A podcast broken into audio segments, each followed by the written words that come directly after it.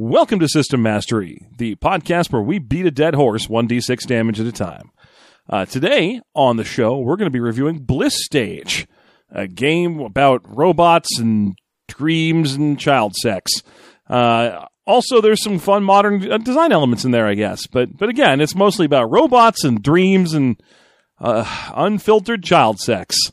Uh, see you on the other side. System Mastery.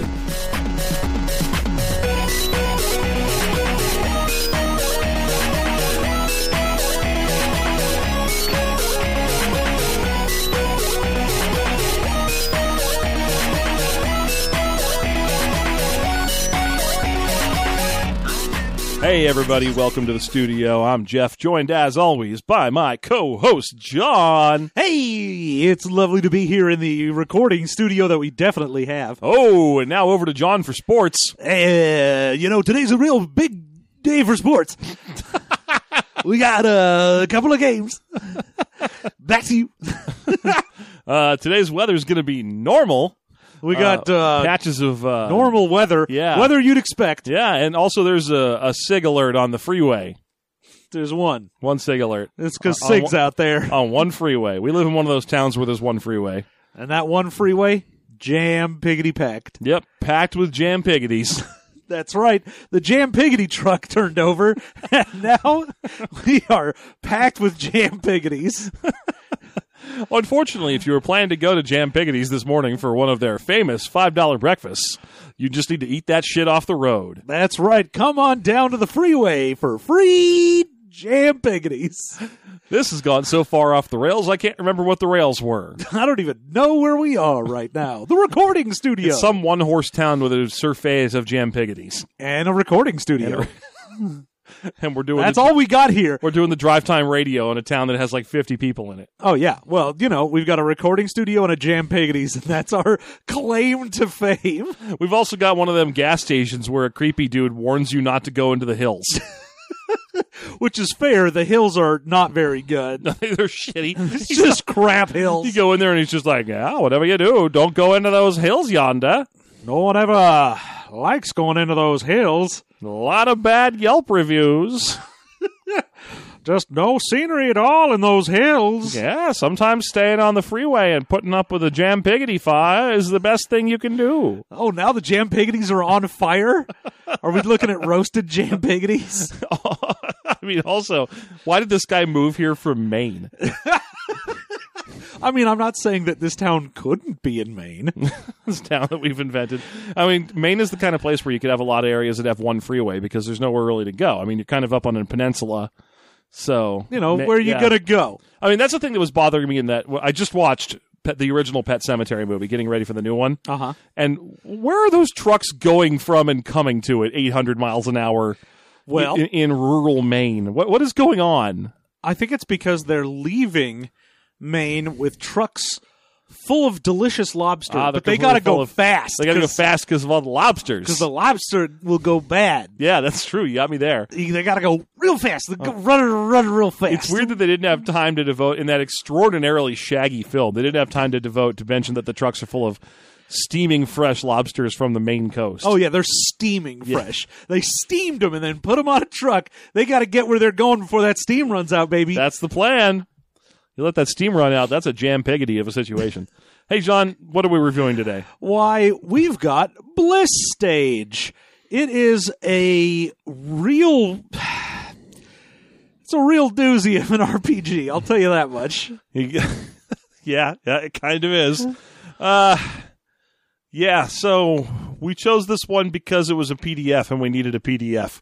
Uh, But also, this is one of those ones where like people keep recommending it. Yeah, I mean, it's sort of notorious, not quite on the level of, say, a Fatal or anything like that. Yeah. But it is definitely one that tends to come up a lot. People, you know, like you say, they've recommended it to us. It comes up in discussions about, you know, problems in games, specifically, mm-hmm, mm-hmm. you know, the whole the I- kid boning. I mean, there's a lot of, you know, underage but it's not like there's a government anymore, so it's not really uh, underage. It's not illegal. It is. yeah, no it's one's underage. No, no one's stopping. Well, like, you know, maybe someone should be. I mean, Someone still, should be stopping this. I don't know, And it's the people who wrote this RPG. Yeah.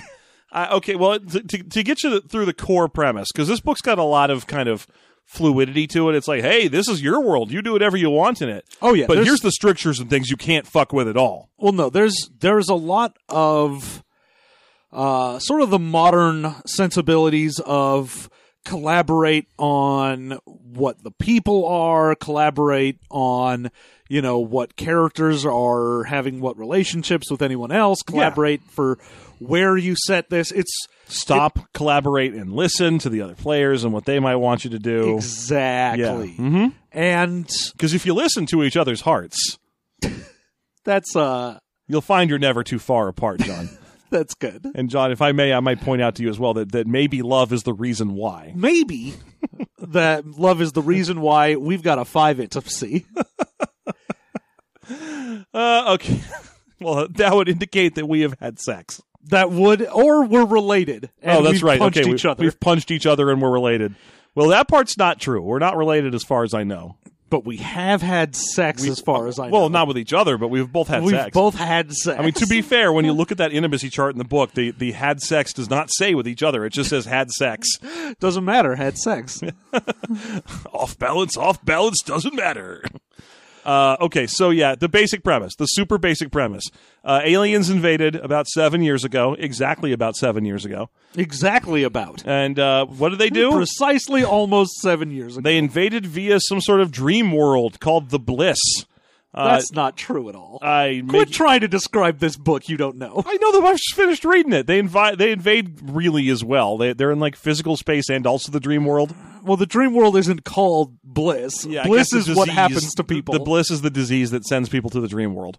Uh, the so what, Look, what- I'll take over from here. yeah, sure, okay. So what happens is So, what happens is seven years ago, all of the adults begin to fall asleep, and anyone who falls asleep doesn't wake up. Mm-hmm. So, pretty much everyone is like under 18 at this point. I like that it uses the American definition of adulthood. By the way, too, Well, yeah. it's pretty. It's like yeah, when you turn eighteen, you fall asleep. Also, you got to register for selective service if you're a guy.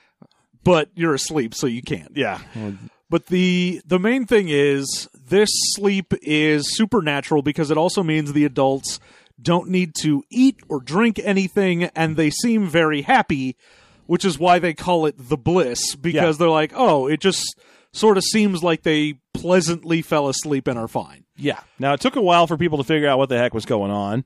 Well, uh, yeah, the I mean cuz all you have are essentially children running around mm-hmm. trying to survive in a world where you got to imagine nothing works within like a month. Yeah. So uh, basically, what happens is they all have to construct like elaborate tree houses and pie cannons and so on. Oh, yeah, well they all eat imaginary food and they fight pirates. Yeah. They venerate the one with the spikiest haircut. Yeah, obviously. Yeah, that's that's just. I What mean hap- if if high school has taught me anything, that's what you do. that's so true. So, yeah, and then about you know, a year into this apocalypse happening, the al- they keep calling them aliens though it's weird because they basically are dream creatures mm-hmm. because they live in the dream and, And they come to me in my bed. ew. Only other children should do that. oh, you're right. I forgot. So, so the aliens live in dream space and can send pretty much like killer robots that are made out of dreams into real space to attack.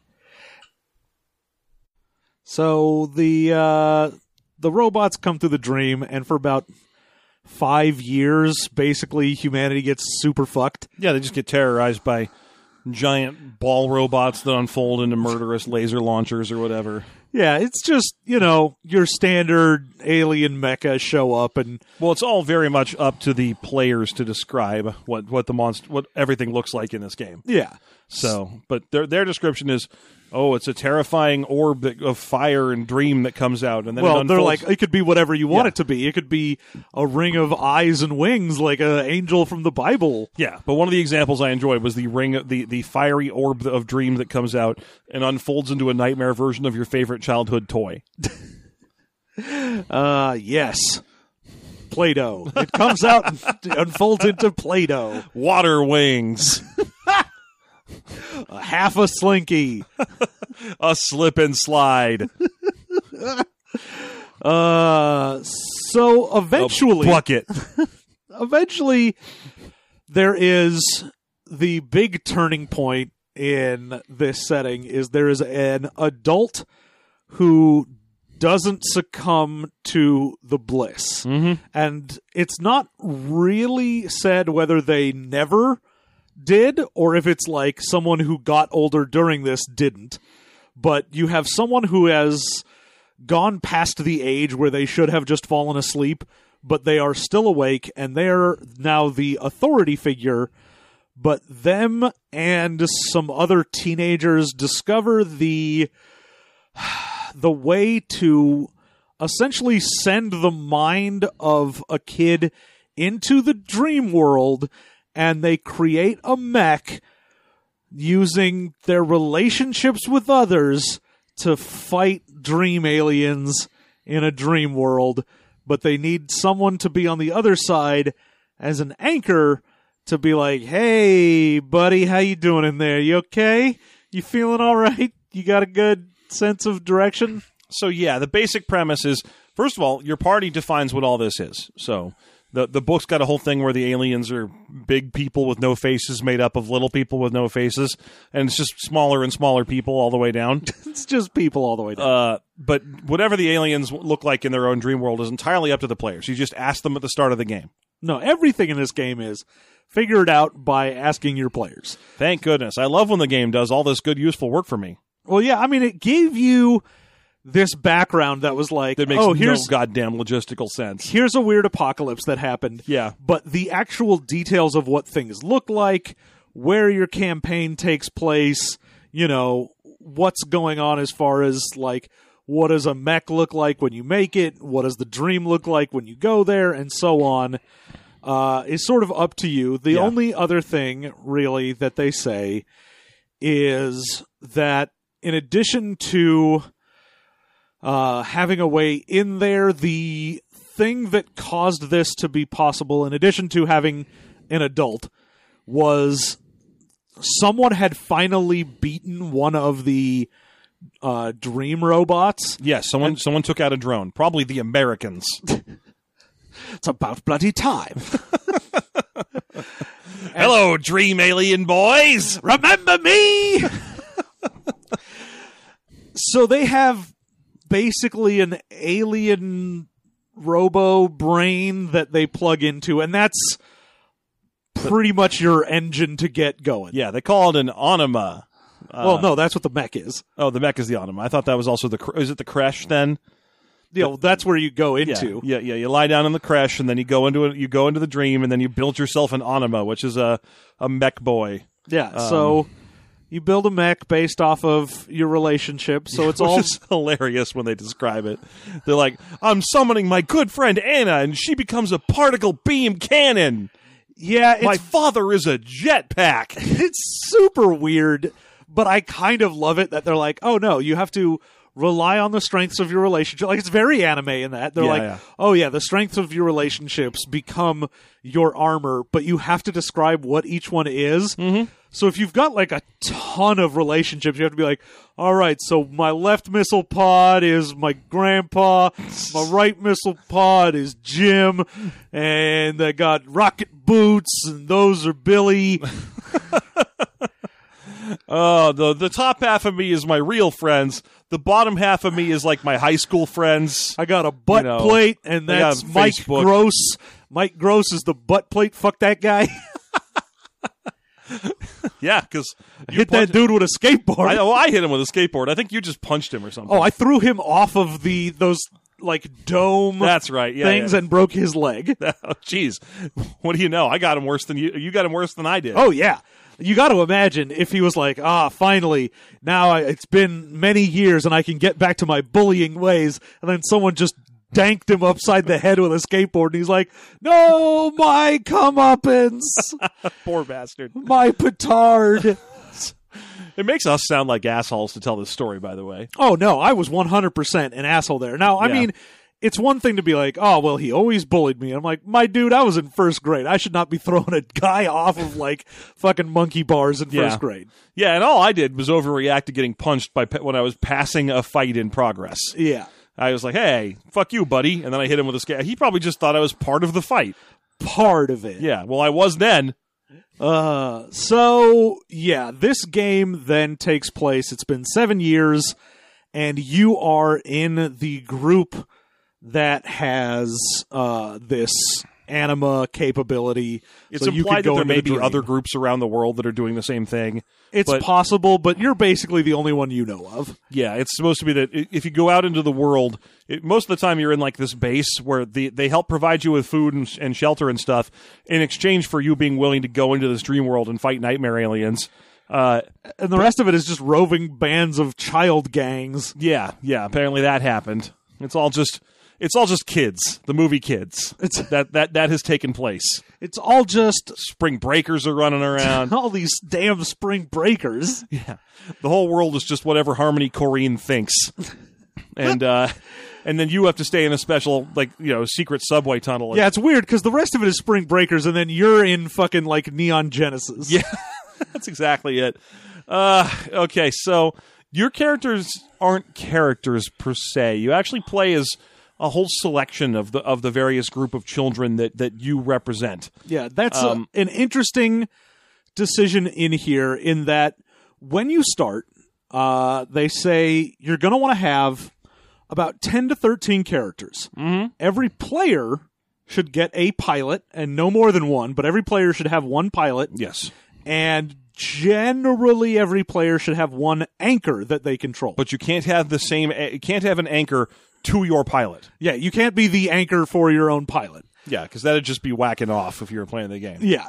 So you get that, and then essentially, if there's anything left over after that, so if you've got, say, three players, then you're looking at about four to seven more characters to just kind of flesh out the base. you just grab them and control them when it's like when they show up in in in various like talk segments also the gm of the game is basically just another player the big difference is that they control the person in the group called the authority figure Yeah, they're the adult. who again is an adult who has just not gone to sleep because it does it it, there's a sentence in there where it's like they just says, "Oh, well, they've just found a way to resist sleep," and I'm like, "Uh, "Did they do that? Are they just not resisting the bliss? What? Do, what what's the specific situation? Because you can't sleep for, which by the way, seven years have gone by. You can't just not sleep for seven years. I mean, Yeah. John's tried it.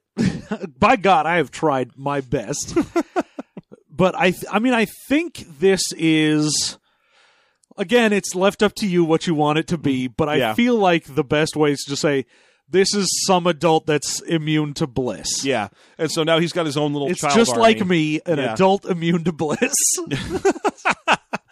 He's just this dude with a child army sending robot dream warriors that he'll never be able to experience himself. no, because only teenagers can go in here. So you Yeah. can't be 12 or younger or 20 or above. It's weird how the uh, uh, once again how this dream sequence robot initialized thing that they pulled out of the drone of an alien dream machine recognizes specifically the teenage moray air, a- ages of North America Yeah.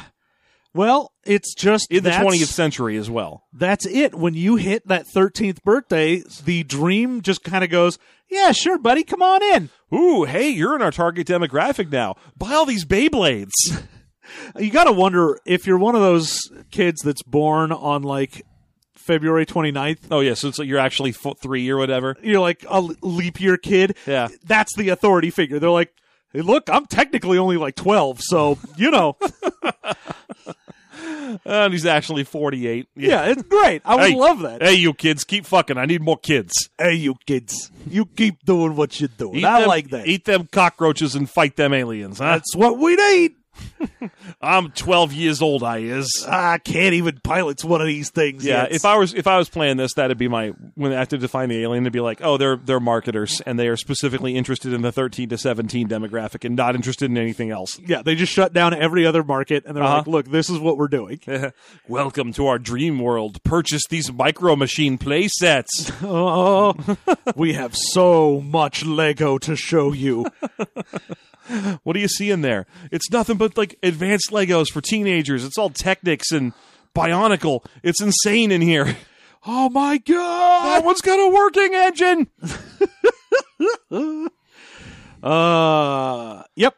Uh, So so yeah. yeah, you you create about ten to thirteen people, and then you really def- define the relationships with them based solely on the pilot character. Yeah. As much as the game says like, "Oh, you're playing all of these various characters. No one has any single character." Your pilot is pretty much your character and then the rest of them is just stuff you get to do instead of the GM doing everything. Yeah, it's just NPCs that you share terms with. Although I think you probably get a lot of play time in as anchors. Uh, but so your pilot has a couple of core stats that aren't. But even then, they're still basically derived by relationship. Yeah, you don't really have stats in this. Everything is just relationship based. So you have pretty much two things that you work on to begin with. Uh, every pilot has an archetype. So you'll pick like I'm cadet. Yeah, I'm the 13 year old new cadet. Yeah. All the way up to I'm the 17 year old seasoned vet Yeah. who's seen too much shit. Yeah, and is just about ready to die.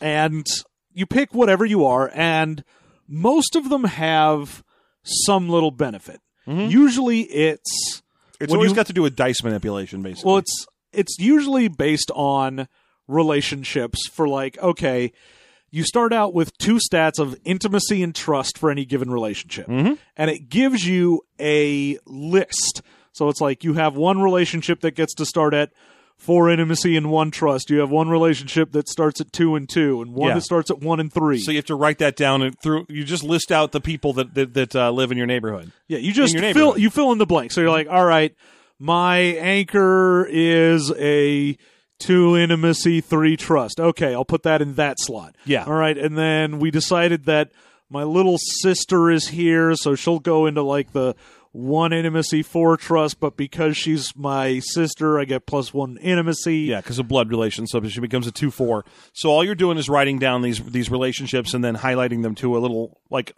list of options for the two numbers that always just add up to five. And so certain ones will have things like, oh, if you are uh, like a certain type, you'll have your benefit might be you just get a powerful relationship to start with. Like, ooh, you start with uh, since everything goes up to five, it's like you start with a relationship that's five intimacy and three trust. It's super good. So like, okay, great, that's your power. Yeah, Some people get like a bonus plus one to like choose a couple things. You get bonus intimacy. Some get bonus trust. The worst one is the seasoned veteran, where it's just choose two relationships. They're broken. Also, you have one trauma, and you're like, oh, this is all just bad stuff. Why would anyone pick this? This, is, garbage. This is the running undercurrent of this game is that it consistently expects that you're going to voluntarily fuck yourself over for not for I guess for the story. yeah, the. I mean, we'll get there when There's we a get lot to the more mechanics. It's just but it's just a running theme throughout the course of the game. Yeah, there's- just- you'll there- notice that the game kind of goes goes. Hey, if you want, you can play as a dumb, broken, mean piece of shit. Uh, what's the benefit of that? Oh, there isn't one. It's just bad. oh no, it's just if you wanted to play that character, you could do it and be worse. And you're like, okay, Yeah. So there's also special types of anchors when you're playing as anchors. yeah, they all have a power based on re-rolling dice. Yes. Uh, So this they're gets so hard to explain in the middle. well, all of the anchors are just you fill in the name of whoever. Oh, I forgot about that. It's not whoever is it, John. I had a highlighter on my PDF for this one. Oh, I know. And and to pick the names for your anchors, you're supposed to go through and pick the unrequited crushes that you had on people in middle school and write their names down. Yeah, and it I do like that it specifically says, "Hey, don't use the name of anyone that you are still in contact with. That would be real fucking creepy." Yeah, not like this isn't already real fucking creepy, but sure, whatever. Eh. I I mean at least that's like here here's a way you can generate a name without really having to worry about it. Yeah, well, you know, screw you, game. All my crushes were requited. I got my shit going on in school. Oh, I didn't. I'd be like, "Oh, well, I guess here's Veronica then." You probably knew in high school what, like two girls total? I mean in high school. Yeah, because you went to. I'm a- talking about fucking uh, grade school, baby. Yeah. What if all of un- your unrequited crushes were just girls named Veronica? All of them. Like just yeah, Just huge, a- yeah, huge thing there was a- comics. I mean, I'm gonna say there was a list of like three Stephanies in a row, and I was like, "What is it with me and Stephanies? What's going on here?" you're just like I got my first anchor's named Stephanie, my second anchor's named Stephanie, my third anchor's named Thomas. That was a weird part of my life. and that was an experimental bit of me. Yeah. But you know, we'll move on. Fourth anchor is Stephanie. Uh, so yeah, name your anchors after your unrequited crushes from school that you don't have contact with anymore. and then you pick basically a descriptor and that's their power so you could be they could be kind or persistent or whatever it is and that gives them the ability to reroll dice when you assign them to a thing now the game uses fudge dice Uh, as yeah, its thing so it'll be like oh if you ass- some of it will be you can assign like you can reroll dice that have been assigned to your relationship or reroll dice that have been assigned to the pilot's safety or they all have their own like categories that they're good at reassigning Yes. So, uh, when they, when you get the list of anchors, they they they list them with their own names. They'll be like Jenny the Resilient and so on, with a little warning at the top in all caps. It's like, do not use these names. i Once- don't know why we did but please don't use them Don't use these names. Remember, you have to use the names of unrequited middle school crushes. I was like, that's a weird thing to demand. i demand it I, I will check. i will do this Uh, anyway, yeah, there's there's maybe six kinds of anchors. They're just you know resilient, kind, com- uh, like uh, brave, that dare, daredevil, that kind of thing. They, they and they all have a reroll feature. Uh, the rest of the, the characters you'll play as are just random, arbitrary kids that are just running around in your in your facility. Yeah, they don't and it- need any stats, but their relationship to you yeah it says that or your pilot.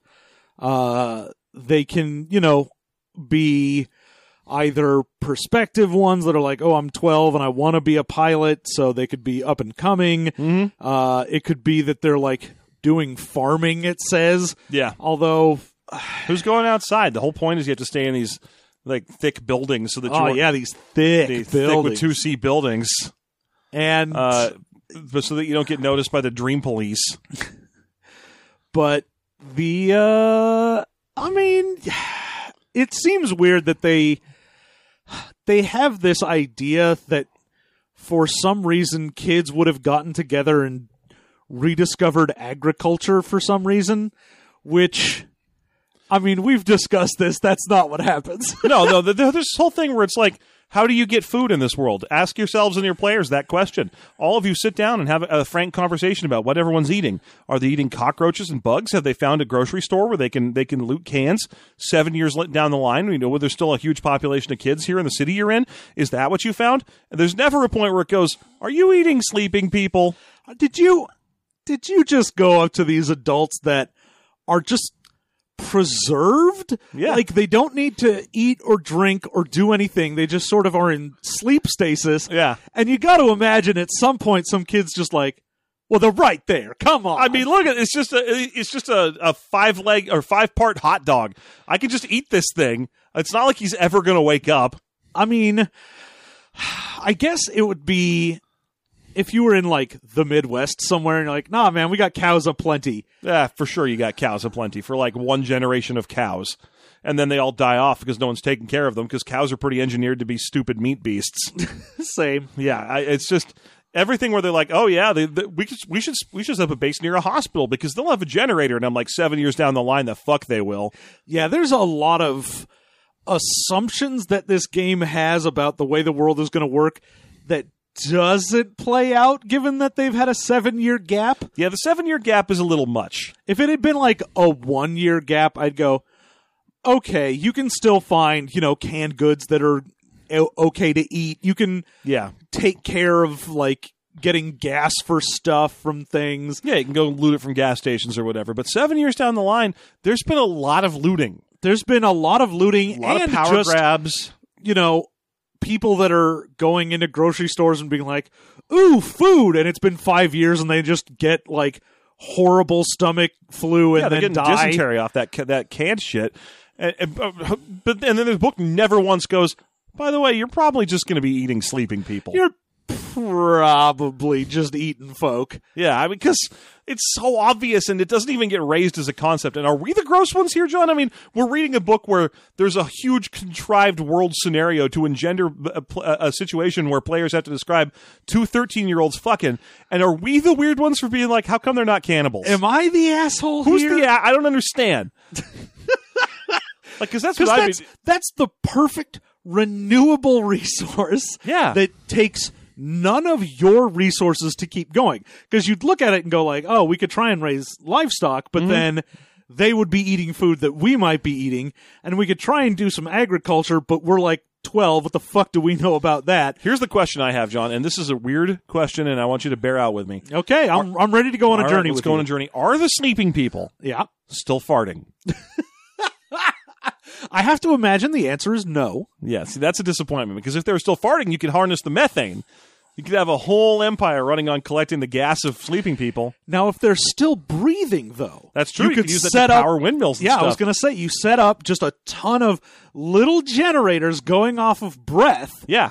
I mean, ho- ho- honestly, that's pretty much the only thing you. Because at this point, you're looking at humans as a source of energy. This is the Matrix, except. Oh yeah, I was going to say at this point you just start going like, all right, how many like adults can we stack up and get going in one place? Mm-hmm. How much electrical charge do they generate? Because in the Matrix, the problem was that it will always take more food to generate the uh, the uh, amount oh yeah, of electricity got that they'll charge out. You got to shove in more energy than you're getting out. yeah, but if these guys don't eat or drink at all, and they're perfectly healthy all the time, which means you can take their electrical charge and use it to power things.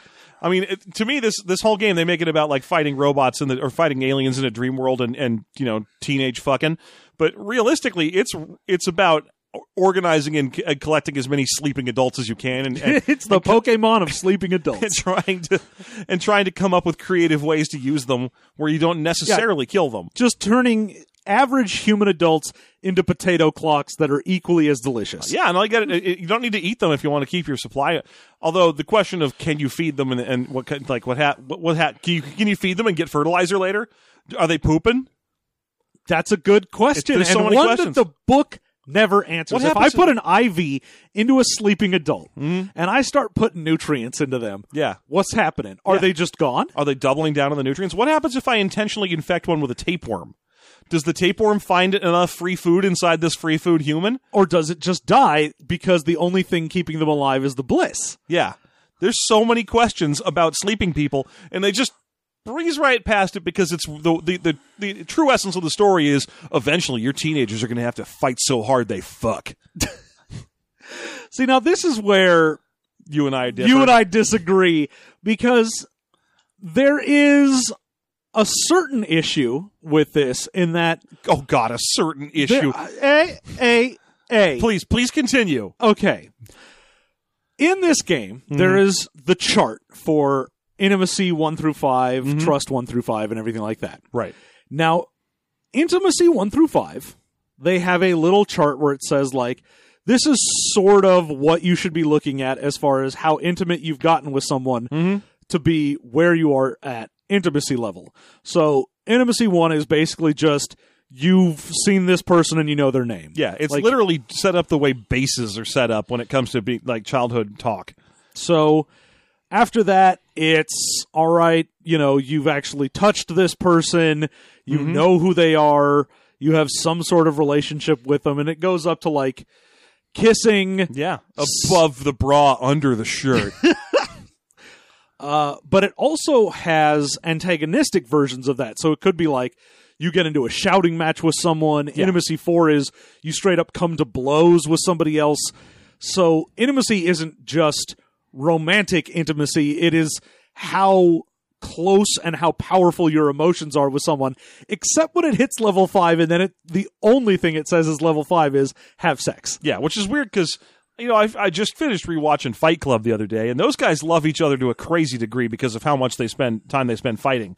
Now that That's all intimacy for, baby. Yeah, that's as far as those guys can get. Although I guess you could probably argue that that uh, Tyler Durden and what's his face are are blood relatives because they're the same guy. Yeah. I, I, I guess so. They might be intimacy five with each other, Yeah. but there's no way that anyone's in intimacy five with Meatloaf in that movie.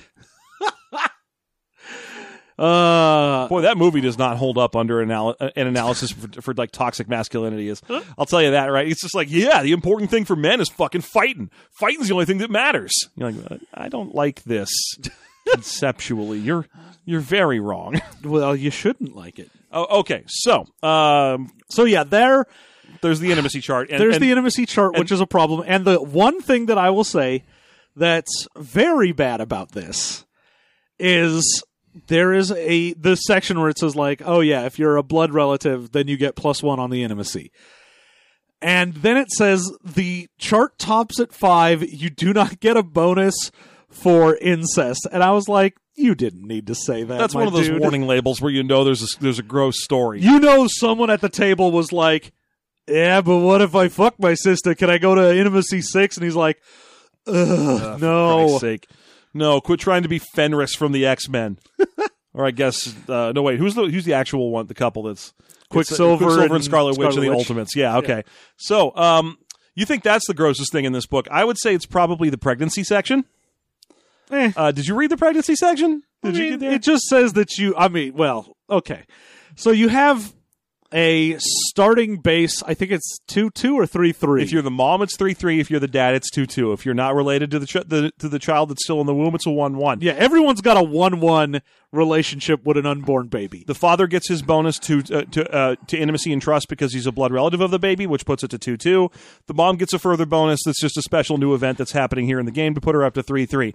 If she loses trust with the baby in her womb, that is what causes miscarriages in this game.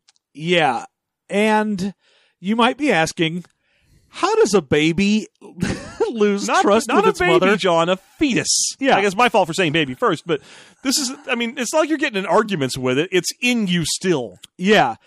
Now the only way I mean, that that would happen is essentially through we may as well get to the mechanical part of this is when you go on a mission and you build your mech basically you would have to gamble your relationship with your baby and put it as part of your mech to the point where like my relationship with my baby got shot off of me I mean, you could also be constantly getting in fights with your baby because you could be punching your just stomach. punching that ba- which i mean yeah you're gonna have a uh, miscarriage. But here's the thing. I, I mean, I'm not just talking about the inherent mechanical absurdity of it. That's cruel. It's cruelty to suggest that the reason miscarriages happy happen is because you didn't trust your fetus enough. Now, to be fair, it doesn't say this is why it happens. It just says it will happen if this occurs. So it's not a there. This is the only means in which this happens. Just that should it happen, then a miscarriage. There's no earthly way where it's okay to suggest to an audience that might include women who have experienced miscarriages in their life that it could have been because their baby lost trust in them while they were still pregnant. it's it's not good. yeah, and I mean I understand the idea that they were going for as far as like. Oh, you decided to go into the dream world and pilot a mech while you were pregnant, Mm-hmm. And that caused you to have a miscarriage because you turned your love of your baby into a missile launcher and then an alien shot it. Like, that's weird. And I understand that they were like, ooh, this is a thing that could happen if you break your relationship with that, with this weird dream logic. But I mean, I'm not saying you're wrong. You're definitely right. Don't put weird pregnancy miscarriage rules in your game about like super anime teenagers fighting mech battles against dream aliens. I mean, notably, there is no other way that a baby can miscarry in the or could be miscarried in the rules of this game. Yes. There's no like also roll a d6 on a minus your baby miscarries. There's none of that. So this in this game, diegetically, this is the only way that miscarriages happen. Yeah. Uh, so I'm so, I, anyway, uh, let's talk about ha- what you actually do in this because it's a lot of freeform RP with player led. Like there are different phases of the game. The primary one is the is the mission mission phase. Uh, where you go into an anima and you have goals that you need to accomplish, and your anchor describes things. Uh, like the sensor readouts they're getting on what you're doing while you're wandering around as the pilot in a mech, and then the other players are just throwing shit at the walls at you the whole time too. Well, like it starts with a briefing action, And that's the point where the GM gives you what you're supposed to be doing. As the authority figure, he calls everyone into a room. And he's like, this is your mission. Yeah. And they can decide whatever it is. Now, when you start the game, you create hopes for your squad. Mm-hmm. So you could have hopes that are like, we want to create a new generation that will you know, be able to survive in this bullshit apocalypse, It's- or it's we want that- to yeah. find out why people are asleep, or we want to beat up the aliens, or It's- whatever it is. It's notable that their example group takes the two most obvious possible hopes and runs with them for their entire example discussion, which is we want to end the alien menace and we want to to uh, start a new civilization.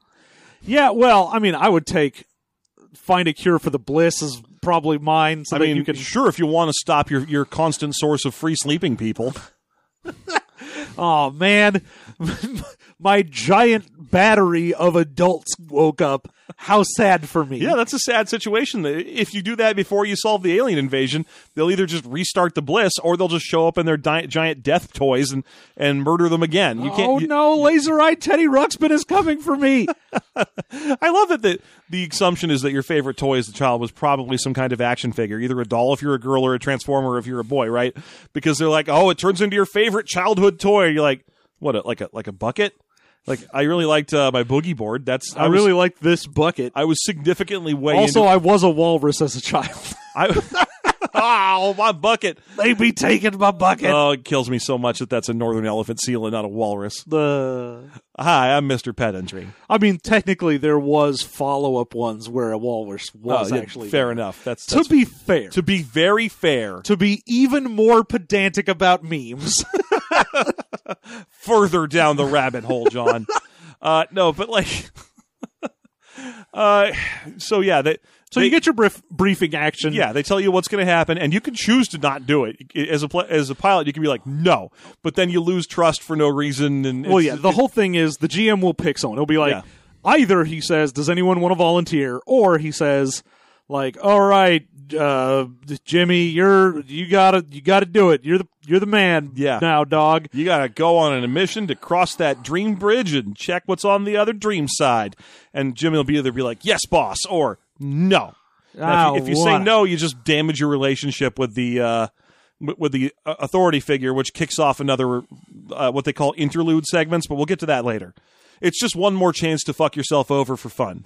So, assuming that your pilot and anchor go through with whatever, you do your mission, and it's very interesting in the way that this is set up because whoever is playing the anchor essentially becomes what you would standard think of as a GM because they describe everything that's happening. Like, they're the ones who say, hey, I'm getting readings. I see that there's whatever in front of you, or mm-hmm. oh, there's a bridge and it's whatever, and you've got levels of control. Yeah, it's very collaborative improv in, in style. Like it'd be if John was going in as a pilot, I'd be like, I'd be like, all right, John, you're now in the dream world. The bridge should be out in front of you. I want you to slowly open your eyes and tell me what you see. Uh, I see a bridge. No, you see penises. So many penises. Ah! oh, is it, is it a bridge of penises? It's a bridge on the river penis. oh, it's a river penis. Yeah. But like that's I mean that's the way and then someone else would be like and the penises are on fire. Now, that's only if you've lost control. Yeah. because there are usually multiple steps to whatever your mission is. So it'll be mm-hmm. like, all right, I've got three goals. I need to cross the bridge, get into the alien base, and blow up the alien base. Yeah. So you've got to accomplish all three of those for the mission to be a success.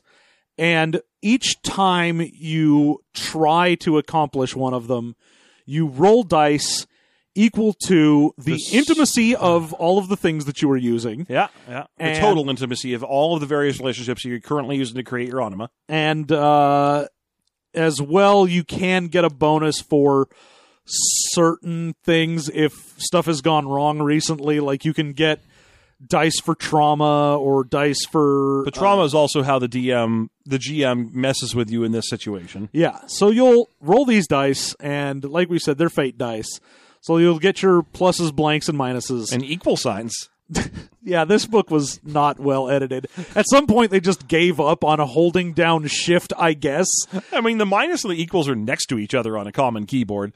Uh, it's just, I think it's just that he fucked up. Yeah. Like, it's just so uh, every time they show a display of rolls, it'll be like plus plus plus zero zero zero minus minus equals equals equals equals, and you're like, what are those? What what what what weird? Fu- are you wearing eight sided fudge dice? What are we doing right now?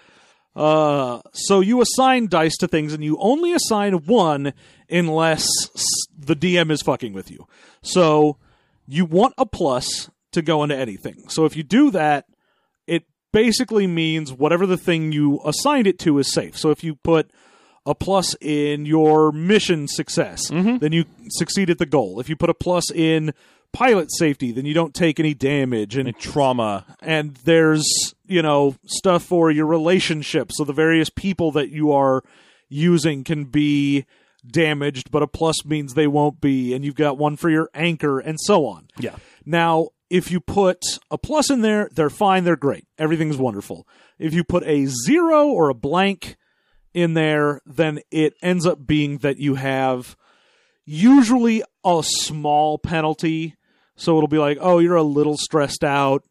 Uh, you'll take like one stress onto a relationship, or maybe if it's your own safety, you'll be a little bit uh, like traumatized. You'll get terror or something. Yeah. And then if you do it for the mission goal, it just means you didn't further that goal and you can try again. Yes. Now, if the DM is messing with you, usually because of trauma, they can pick areas and say, oh, this one is uh, like a particularly difficult one right now. You have to assign two dice and take the worst. Yeah. Uh, which means nine times out of ten, it's going to end up having to be a zero because you just don't have enough pluses to get these things accomplished. There's even a way to assign three dice and take the worst. Uh, but basically, this is where it introduces the stats that they didn't mention during character creation. Uh, first one is trauma.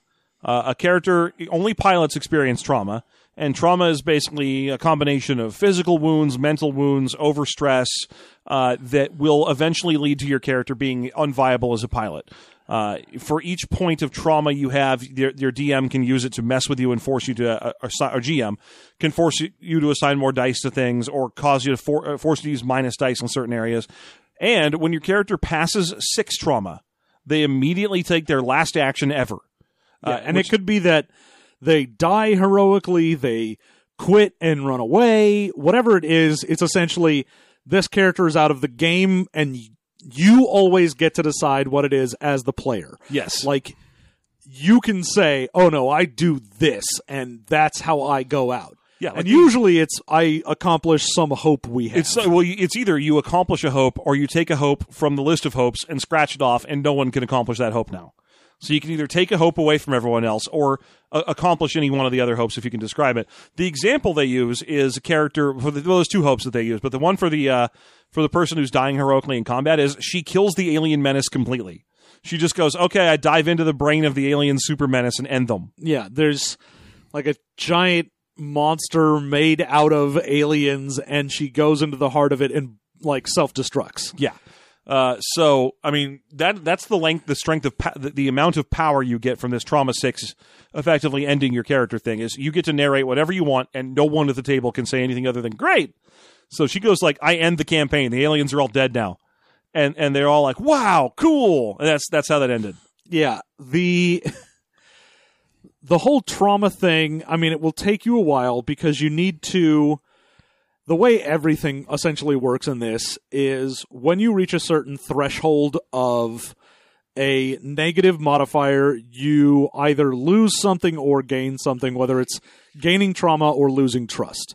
So, with relationships, if you happen to put uh, a blank or a negative in that while you're in the anima, you can get stress. Yeah, If stress is ever higher than trust, then your stress gets wiped to zero and you lose one trust. yep, So if your trust ever drops to zero, the relationship is broken and everyone that is in that relationship takes a number of bliss equal to I think it's three times the intimacy. Yep, three times the current intimacy.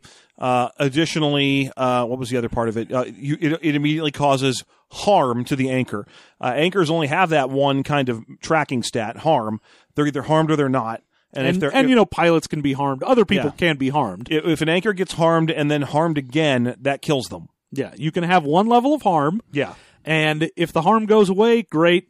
If you stack another harm, they die. So if you're wondering how all these stresses and traumas and harms are resolved, uh, every time a mission action is over, you're supposed to spend about the next three actions doing interludes, uh, which are interpersonal conversations be- between two people, uh, which you never know who's controlling them, but it should always be at least two players. So and and and in general, not there's an exception to it, but in general, there should always be a pirate present or pirate. There should, Yeah, there should always be a pirate. there should always be a pirate present. just in the Arr. background. Arr, you are a pirate. Indeed, parlay the two of you. Just imagining like two 15 year olds sitting there going like, the world is ending, but I love you so much. And then in the background, just very quietly, Yar har fiddle-dee dee, being a pirate is all right with me. it's me 80th birthday. I'm 80. Just that kind of crap. In the back. No, a pilot should always be present with one key exception. Uh, what happens in these is that two characters basically have a Final Fantasy style cutscene where they talk to each other against a backdrop of other things happening, and then they can choose one from a variety of effects. They can reduce trauma, they can reduce harm, or John wants John's pointing at me. He wants to say something. Well, the problem is they don't get to choose. That's true. Because when you start an interlude, you have the two people that are having the scene, and one person is picked as a judge. Not one of those two people. Yeah. So, and it doesn't have to be the GM. Anyone can get picked as a judge. And so these two people will just have a scene. Mm-hmm. They'll talk, stuff will happen. And at the end of it, the judge says, Oh, this is what you get.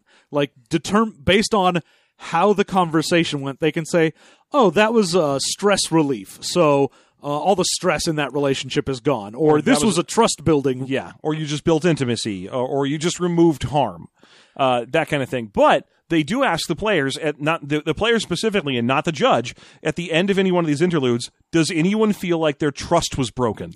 And you can say, yes, my trust was broken during that conversation. In which case, you reduce the trust of the relationship between the two people by one, and that's all that happens.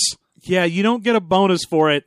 And all it does is fuck over the pilot, essentially. Yep. And at that point, I'm looking at it going like, okay, so the only one who should ever say, yes, my trust was broken is the person who isn't playing the pilot. But at that point, you've created a dangerous precedent where literally anytime someone's like, Oh, and now we'll have an interlude. They're like, great, I'll have an interlude with you. Hey, you're a fuckwad. My trust was broken. Eh. I'm the one who declared it too. Uh, what an asshole move that would be. But yeah, that's it's kind of a bummer that it's like, well, I get because their example is conversations going wrong constantly. Well, yeah, they're like, oh yeah, and then uh, someone like a pilot comes out and talks to their uh, anchor who's super stressed out, and they're not at a party right now. Yeah. and they talk to them, and then are just an asshole and leave. Well, yeah. What happens is the pilot goes outside the party and sees her her anchor sitting there, uh, who and, and looking sad, and she's like, "What's wrong?" And she's like, "I'm just so stressed out by all this situation." And she's like, "Well, you should be more willing to accept my love for you."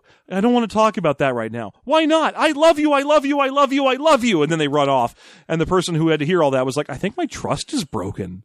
Yeah, it's just all of it is very dumb. And then it cuts to the second example, which is two dudes picking over ruins. Uh, one of them is complaining about how he doesn't like his girlfriend very much, and the other one white knights the girlfriend and punches him. Yeah, he's like, ah, this chick I'm banging, she keeps going like, hey, what about love? And I'm like, baby, this is just sex. You know what I mean? Hey, bada bing, bada boom. Yeah. I'm a 14 year old Andrew Dice Clay. And then he doesn't realize that the other guy is a 14 year old, regular 14 year old. He's like, mm, the honor of a female. How dare you? And they go fisticuffs and they gain intimacy because they've just fought, Yeah. but they don't lose any trust because neither of them is like, ah, we didn't betray, betray our trust. Neither of us actually gives a shit about the other one. So it wasn't like our trust was betrayed to begin with. Yeah. So that's, uh, you're supposed to th- string three of those together before starting up another briefing action. The well, idea- any any pilot who goes on a mission can, at any point in time, uh, before a new mission, say, uh, "Point of order: I would like to have an interlude." Yes. Uh, So this the whole thing is described as like a string of pearl style scenario. You get a briefing action, a mission action, interlude, interlude, interlude, pilot interlude, final interlude if someone dies, mission action, but and and so on. It's it's all done vignette style. Yeah, and the way that it's set up feels very one shot or short campaign. Very much so. Although there's a lot of advice towards the back of the book for how to run it as short campaigns, which is weird because I'm like, I feel like that's the only way to run this.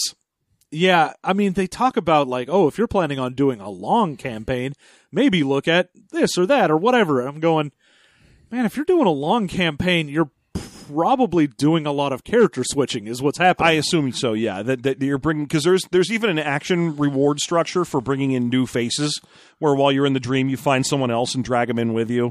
and uh, there's things where, you'll, like I had said earlier, where you can train a new pilot or train a new anchor. Yeah. So you'll have like someone step up into a new role. So yeah, people are people are dying constantly. So you're, it's basically a war of attrition type game, and that's supposed to be the, the point of it. Uh, that, that no one lives forever, no one can escape the bliss forever. Eventually, your bliss gets too high. Your bliss ranges, by the way, between 13 and 108. Perfect numbers. Um, If you go above 108, you also get a final action in the same way that you would if you had reached uh, too much trauma. But with this one, you have a few different options of, oh, how am I going to take myself out of this campaign? Or the final option of saying, I become the new authority figure. that's weird because the whole point of the authority figures is that they have uh, resisted bliss so that they don't fall asleep. Exactly, and that's the thing is you're saying, okay, I have so much bliss now, and I should have fallen asleep. Like I'm an 18 I year guess old. I didn't. Yeah, okay. and I don't, and so now I'm the new authority figure, and I'm the commissar, and it doesn't say what happens to the old authority figure. Yeah, you like, can't have more than one. There's you- no adult fucking in this world, John. None whatsoever. well, I mean, Well, I mean, except for the sleeping people, Yeah, I mean, or you could just pose the sleeping people to be fucking. or you could just fuck the sleeping people. I mean, Yeah, you're already fuck the sleeping You're people. already eating them at this. At a certain you might as well do both at the Yeah. same time.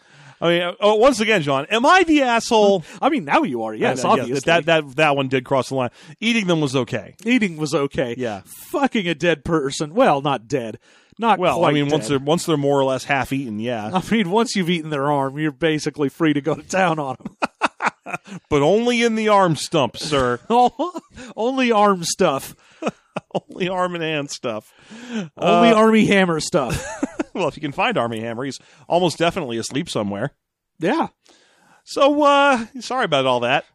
uh you know, but yeah, that's that's basically the way the game plays. Uh there's a million exceptions for there's a million exceptions for a million different things. Uh it it kind of drags on in the middle because it's all just relationship exceptions and and minor like uh corner case rulings and so on.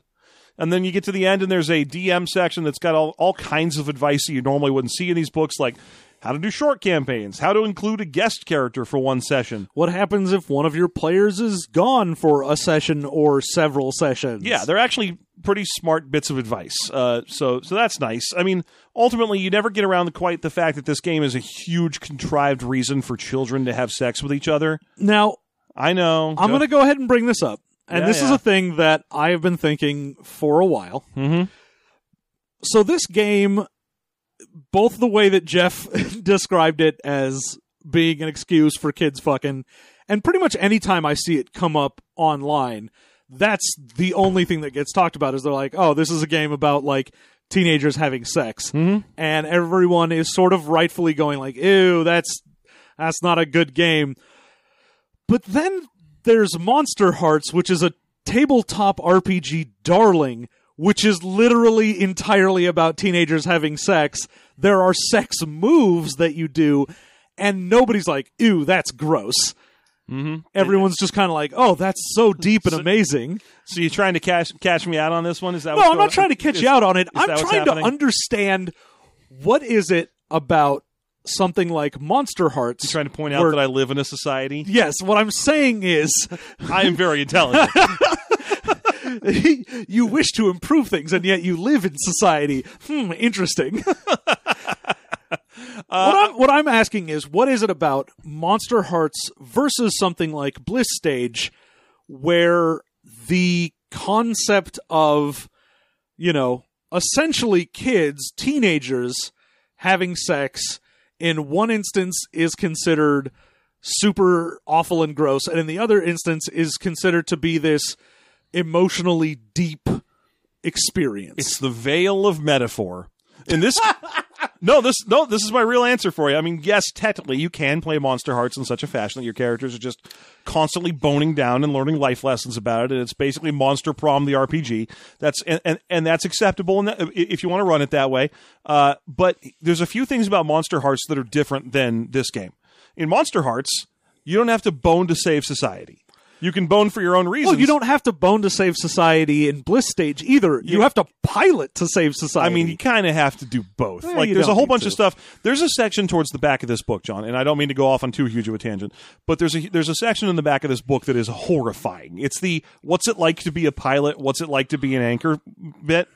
It's terrifying. The, the pilot one is completely full of it's important to foster the next generation because I won't see the end of this, but maybe they will kind of stuff. Like where it's like, I'm just another cog in the machine. I'm going to die, and that's the way it is. Every time I jack into the dream matrix, it could be my last time. And the anchor one's even worse because the anchor one's like, like they make you fall in love with them the pilots make you fall in love with them so you have the power to go on. And when you look into the when you look into the black reflection of the crash machine you see their love echoing back at you but you can also see their love for other people and it hurts so bad. It hurts so bad and when they die all that's left is the thudding of your empty heart. And then they introduce you to a new pilot and they say hey by the way it'd be great if you fall in love with this guy for the good of mankind. And you say no i won't fucking fall in love with this guy. I'm my own person. And then i do fall in love with him anyway because that's just the way it is and fuck!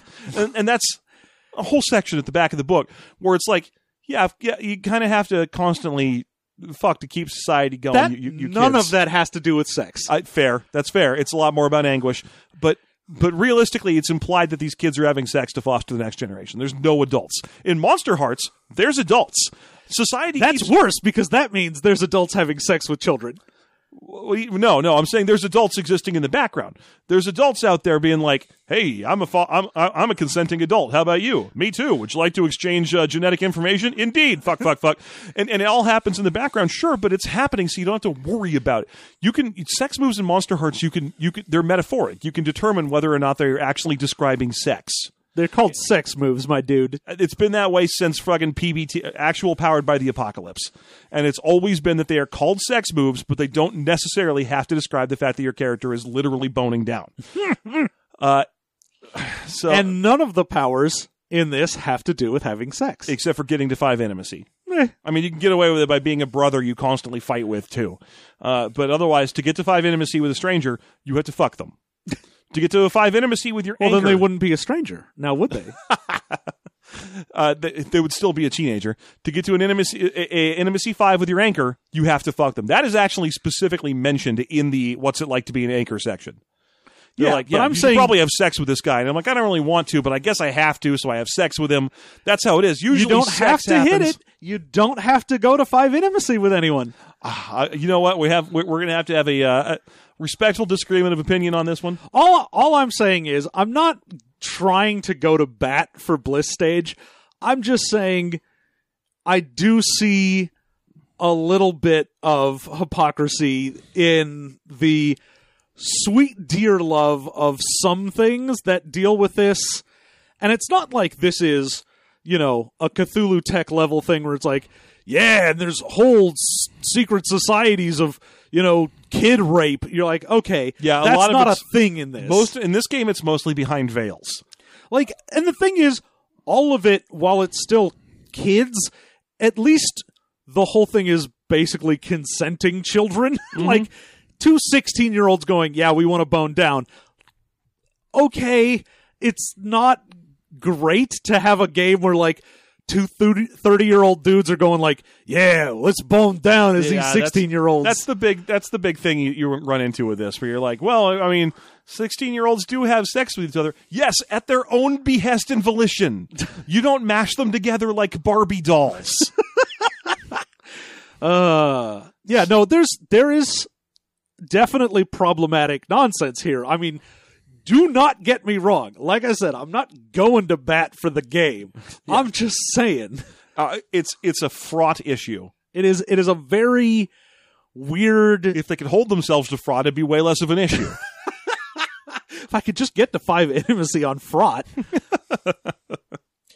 yeah, Uh, I think co- I think it's a very weird, interesting conversation that isn't one that we are going to be having at the tail end of a podcast. Uh, yeah, I don't. I don't know that necessarily we're the right people to have that conversation. Anyway, we're not game designers. We're not and- sixteen. yeah, so so I'm sure that there are better people out there who have already argued this this uh, to a logical conclusion, and they're going to be commenting on our, our uh, And this is one of the times where I actually am really going to welcome people's thoughts on this because normally when we put out an episode and someone's like, "I have an issue with what you said," I'm like, "I don't give a fuck." Also, I forgot what what you're talking. Yeah. Also, they're like, "Hey, you know when you said this?" And I go, "No, I do not." Do you know how much content we make?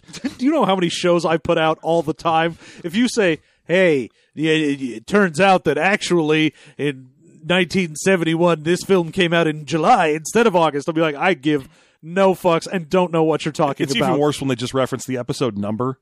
They're like in episode 104, you said this and that's wrong, and I'm like, I don't know what that is.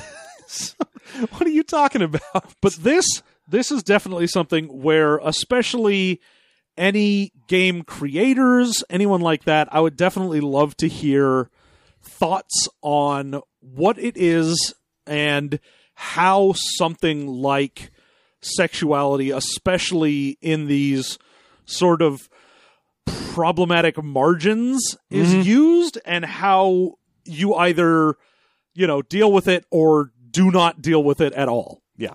Well, anyway, John, why don't we uh, why don't we wrap this up before anyone says anything stupider than we've already said? Ah, sure. I don't, I don't want to get to the point where I'm saying real bad nonsense. Uh, You either end the podcast early or record long long enough. enough. to become the villain. uh, what's your favorite thing about this game? Uh, my favorite thing about this game is the collaborative nature of the storytelling sort of within the game. The way that every single character is almost assuredly going to be another player rather than the GM is very interesting to me. Yeah, that is neat. I mean, in the same way that uh, when we were reviewing Panty Explosion and it had like, oh, your best friend gets to do whatever and your rival gets to do this. Yeah, that was a neat idea too. So having like other players be judges on things and having yeah. them be the side characters, it's a very interesting way to make sure that even if you're not involved in something, you're involved in it. I'm always a fan of, of encouraging players to participate so that there aren't long periods of silence while one person's doing everything. Yeah. And that's interesting. Honestly, I'll go ahead and say one of my least favorite things in this Please take go ahead and take least favorite as well. Fire away. because along with that, it really feels like there's not a lot for the GM to do in this. yeah, and and there's not a lot of concrete there there when it comes to this game. It, it, it's like buying a self help book. It's like, hey, you got to do all this. Yeah, the the GM role is basically just I come up with a mission, I play the authority figure, and other than that, they mostly just sit back and watch the players play the game, mm-hmm. which I feel gets the exact opposite of your normal problem of the GM is 50 million characters and you're playing one and if one person decides to go run off and do something and talk to like three town guardsmen, then it's just the GM talking to you in three voices while everyone else looks at them. Mm-hmm. Whereas in this, it's much more like, oh yeah, your four players are sitting around having a discussion, and the GM is just like, I am also here at the table. Yeah, yeah. All right. Well, I guess I'll do my favorite and least favorite too. Then. Go for it. I I, think mean, my- I don't think that's my least favorite, but I definitely Oh, think would you like me to come back to you with least favorite again? nah, that's fine. Oh, I can, John. I'd be No, happy. it's fine. All right. Well, here's my favorite. great. My favorite thing in this game is that you don't even have stats. All you have is relationships to other characters. I thought that was a really neat way to get that accomplished. That maybe your characters don't need stats constantly defined to actually just interact with the world. If your character's dumb, you don't need necessarily a numerical value to indicate how dumb for everyone else.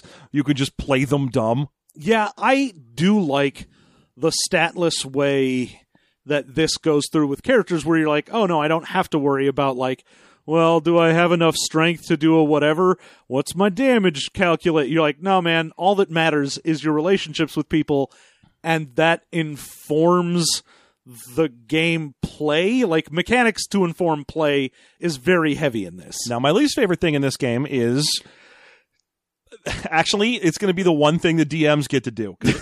No, because we talked we've we've talked the whole rampant child sex thing to death and death, and I feel like we could probably move past it and just let other people tell us whether it's right or wrong. Fine. The thing, the one thing the GMs get to do is at the end of mission actions during the finale rolls, they get to be mean to the players. They get to go, haha, I'm going to nominate your nightmare because that's where you're currently weak, and you have to put extra dice there just to stay alive. And it's like, why is this suddenly why this suddenly or normally very collaborative storytelling game suddenly turn weirdly antagonistic with what we're one guy who has been doing nothing for this past several minutes pops up and is like fuck you buddy that's my word on the subject and now I'll be quiet again yeah I, it's especially bad because the GM has so little to do with the game Yeah. that when you look at it and you're like oh all this dude does is give us missions and then try to fuck us on missions you're like I feel like this is very antagonistic, but it's not trying to be. It's just that's the only thing he can do to interact with you. Yeah. is give you penalties based on trauma. Yeah, so while while John's complaint, rightfully so, is that the DM doesn't have a lot to do in this game, I'm going to go ahead and say that the one thing they do really have to do in this game is weirdly, needlessly mean. True. So okay, there you have it. And and uh, John, you already said what your favorite thing. You This last opportunity, trains leaving the station. chugga chugga chugga. No, I'm good. I'll Okay. stick with what I've got. Would you play this game? that's. I feel like I probably would like just the the concept of like pilots that go into a dreamscape with you know uh mechs made out of their personal relationships like it's a very interesting evocative setting Yeah, and I feel like that would be a thing that would be interesting to explore. Hmm. I just, you know, wouldn't want to get into the whole child sex thing. I like can totally that would that, be yeah. for me, for my campaign it'd be like, no, you can get to a 5 without sex. That's fine. yeah. Although that's a lot like saying Irreversible is a great movie if you take out the nine minute rape scene. but but but I mean, but sure, yeah. Like I, I Well, I mean, the book does say you Yeah. can kind of change things because it even says technically, if you just met a random stranger at a party, had sex, and left, you're going to be at intimacy one because that sex didn't mean anything. so they say this is just sort of a list of what possibly it could be, not a hard and fast rule. Yeah, that's fair. That's fair. Yeah. So so in terms of this game, would you could you with all its faults? Would you could you with consenting adults? Uh, John John's going to say probably yes. Probably, yeah. I would. Yeah. I would at least want to see how a game like this plays out. Yeah. How about you, my man? I don't. It's not so much. It's. I feel like I'm. I mean, be- I know that for you, the whole collaborative sit around and tell a story thing is not exclusively your jam. It's not specifically my jam, no. Which is weird because I was just about to say a sentence I never thought I'd say, which is it's not so much the child sex that I have. and then, I, and then I, I, I ran through that sentence in my head, and big warning lights came down. Someone hit a big button that was under a little glass bubble. no, stop speaking. Halt tongue. Abort. Abort sentence. red cla- la- er, loud claxons and red sp- spinny lights going off in my head. He's about to say something horrible. No, pull up. Pull up. No, but the truth is, I re- I'm while I like those types of storytelling experiences as collaborative exercises, like we've talked about this a bunch of times on the show before. When our friend Russ and, and, and you and I ran through a big old Marvel superheroes game where we never rolled any dice. No, we just sort of decided what happens based on what was going on. Yeah, and I was playing like a genteel god of owls. Yeah, I was Just a was just southern gentleman. like, hey, tell me, tell me why this would happen. Oh, because I'm a cool dude with this power. Great, Yeah, cool. Uh, then I guess it was like you had a speedboat race and all this other stuff. It was fully collaborative, and we kept passing the reins over who was in charge of what. Yeah. and that's so, so that kind of thing can be fun, but it's also the kind of thing where where you've got to really sell it to me that your book is worth the money.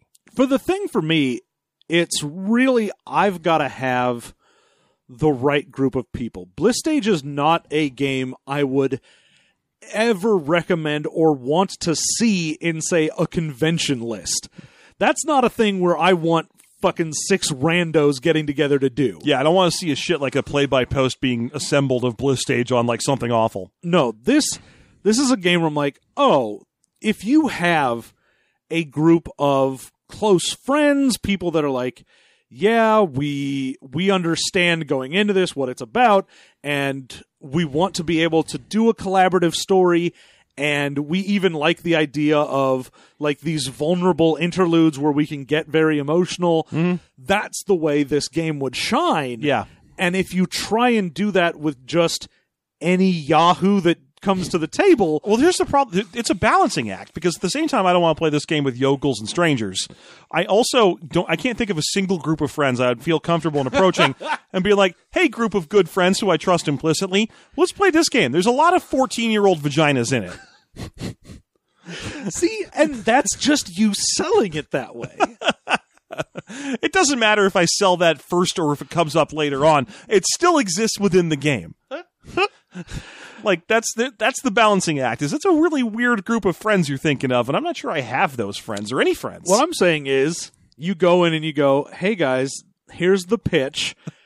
It's like Here's teenage mech pilots." Here's the big obvious asterisk. no, man, you go, "Hey, it's it's a it's a pitch. You're teenage mech pilots, and everyone's in like horrible Monster Hearts esque fraught emotional relationships, and that's it." That's what you pitch. You don't go, by the way, if anybody wants to get a sexy time. I guess in that case, you could just straight up use Monster Hearts and just change some of the moves in the game into mecha moves and call it a day. Nah, man, you can't.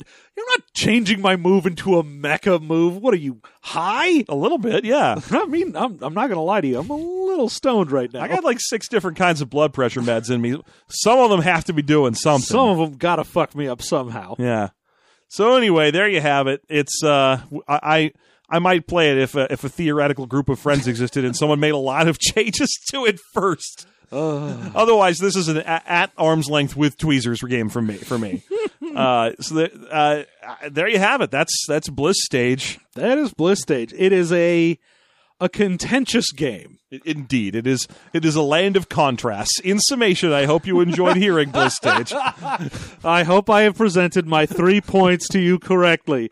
Firstly, I've presented you the game. Second, I told you about how it existed in a world. And third, I had a conclusion of where it will stand with me and my friends. Thank you for listening. Webster's defines a conclusion as Good lord! Oh, that's the word. now for my bibliography. I read Bliss Stage. I read Bliss Stage. Also, nothing ever else. Yeah. I, I can't read anything but RPGs now. They have consumed my life, and I'm falling into a pit of RPGs. It's true. I feel like that every year when we get when we hit the anniversary, which is like in August or something, where we're like, oh, we've been doing the show for six years, seven, whatever many years. All I can think is, when was the last time I read a novel? And the answer is only for one of our other shows. That's right. What if I read a non Star Wars novel? When's the last time that happened? When did I? When's the last time I sat down with like a good, solid novel and read that?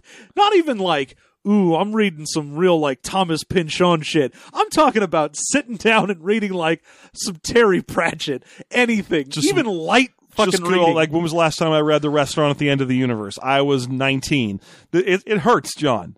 I bought a Terry Pratchett book that I had not read, and it has sat in my room for I'm gonna say a year and a half now. Oh, okay. because I have not been able to read anything. I do appreciate at least that you didn't buy it, like, say, six years ago, which means the book has been sitting in your room through the death of Terry Pratchett. oh God, that would be real sad for me. so, anyway, uh, thank you so much for listening. Don't don't listen to our whining. We're fine. We're happy people. Everything's great, but you know, if you want to help turn our frowns upside down, you can support us on Patreon. Patreon.com slash System Mastery is the way to do that. And if if you subscribe at any level, you get bonus content for this a here show. That's right. For only a single dollar an episode, which adds up to about two bucks a month, you get bonus content for this show where we make characters. Uh, God, I don't even know how we're going to do that this time. I, I, do, are we making 13 characters? What's going on here? we're making 13 year old characters. That's what's going on. You- no, I'm not. I'm making 17 year old characters. All a lot of them. All my characters are 17, and also the age of consent where we live is 17. Also, we all live in I don't know what Georgia. Sure. also, also, everyone's a 12,000 year old dragon, actually. All of my characters are 18 years old. Thank you. None of them have succumbed to bliss yet. yeah, okay. So, Also, they got smokes. also, they can go to porno theaters. they can get porn and smokes for the rest of the kids. Oh, that's great. What a good buddy that is. Hell yeah, that 18 year old who's like, here you go, I got Hey. you a, a porno mag. And Oh, like, oh thanks, yeah. mister. Normally we can't no- loot the parts of the stores what's behind the beaded curtains. Oh, jeez, mister, I'm seven years old and I want to see Twitties. Conway Twitties. Of course you do, son, because your mom t- fell asleep when she turned 19. Oh, by the way, uh, are you still lactating off her? Yeah. Oh, She still makes- we. She still makes a lot of milk, I guess. I don't know. I don't know how this works if you Oh fall God. asleep while you're lactating. I mean, if breast milk is still available off lactating women, that's another source of pre- great uh, uh, stuff out of free Well, sleeping and people. Now we're just going straight into fucking Mad Max territory. That's true. We really are. Uh, I'm just uh, anyway. That was a horrible tangent, and I apologize. Why not give us a dollar a month and I'll stop it? I promise. I promise 100% if you, you listening right now, give us a dollar per month, episode per month episode, per episode. It's two a per, month. per monthly episodes, There you go. per two- bi monthly episode, Twice a month. Then then I'll, bi monthly. then I'll stop it. And by bi monthly, I mean two times a month. That's right. Not, not, once, every, two months. Yeah.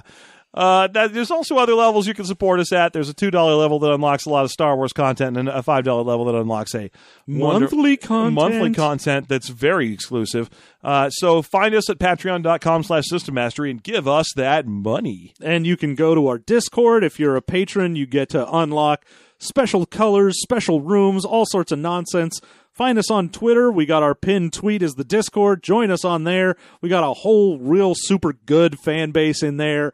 All friendly people. I love them all to death. They're great I don't folk. talk a lot in there, but Yeah, know that I'm always lurking. Yeah, he, he's one of those I turn myself invisible and I just read the shit in there kind Yeah, it always looks like I'm offline, but I'm not. I'm watching. I see what you do. I'm like Jesus watching you masturbate. Which means if you are in there, you can quit sending me uh, uh, summon messages whenever you want to talk to John. Just do it to him. He's there. oh, I'm always He's there. just hiding from you. I just don't have anything to say to you, you peons, Oh. you lesser beings. Hang on, these are people that we're currently trying to trying to uh, trying to court. Yeah, so let's let's be nice to them, shall we?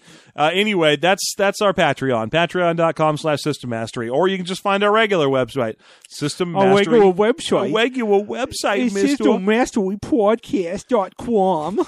yes, dot K-W-O-M-M. Ooh. Uh, stop on by and check us out. Thank you so much for listening. You have a wonderful week.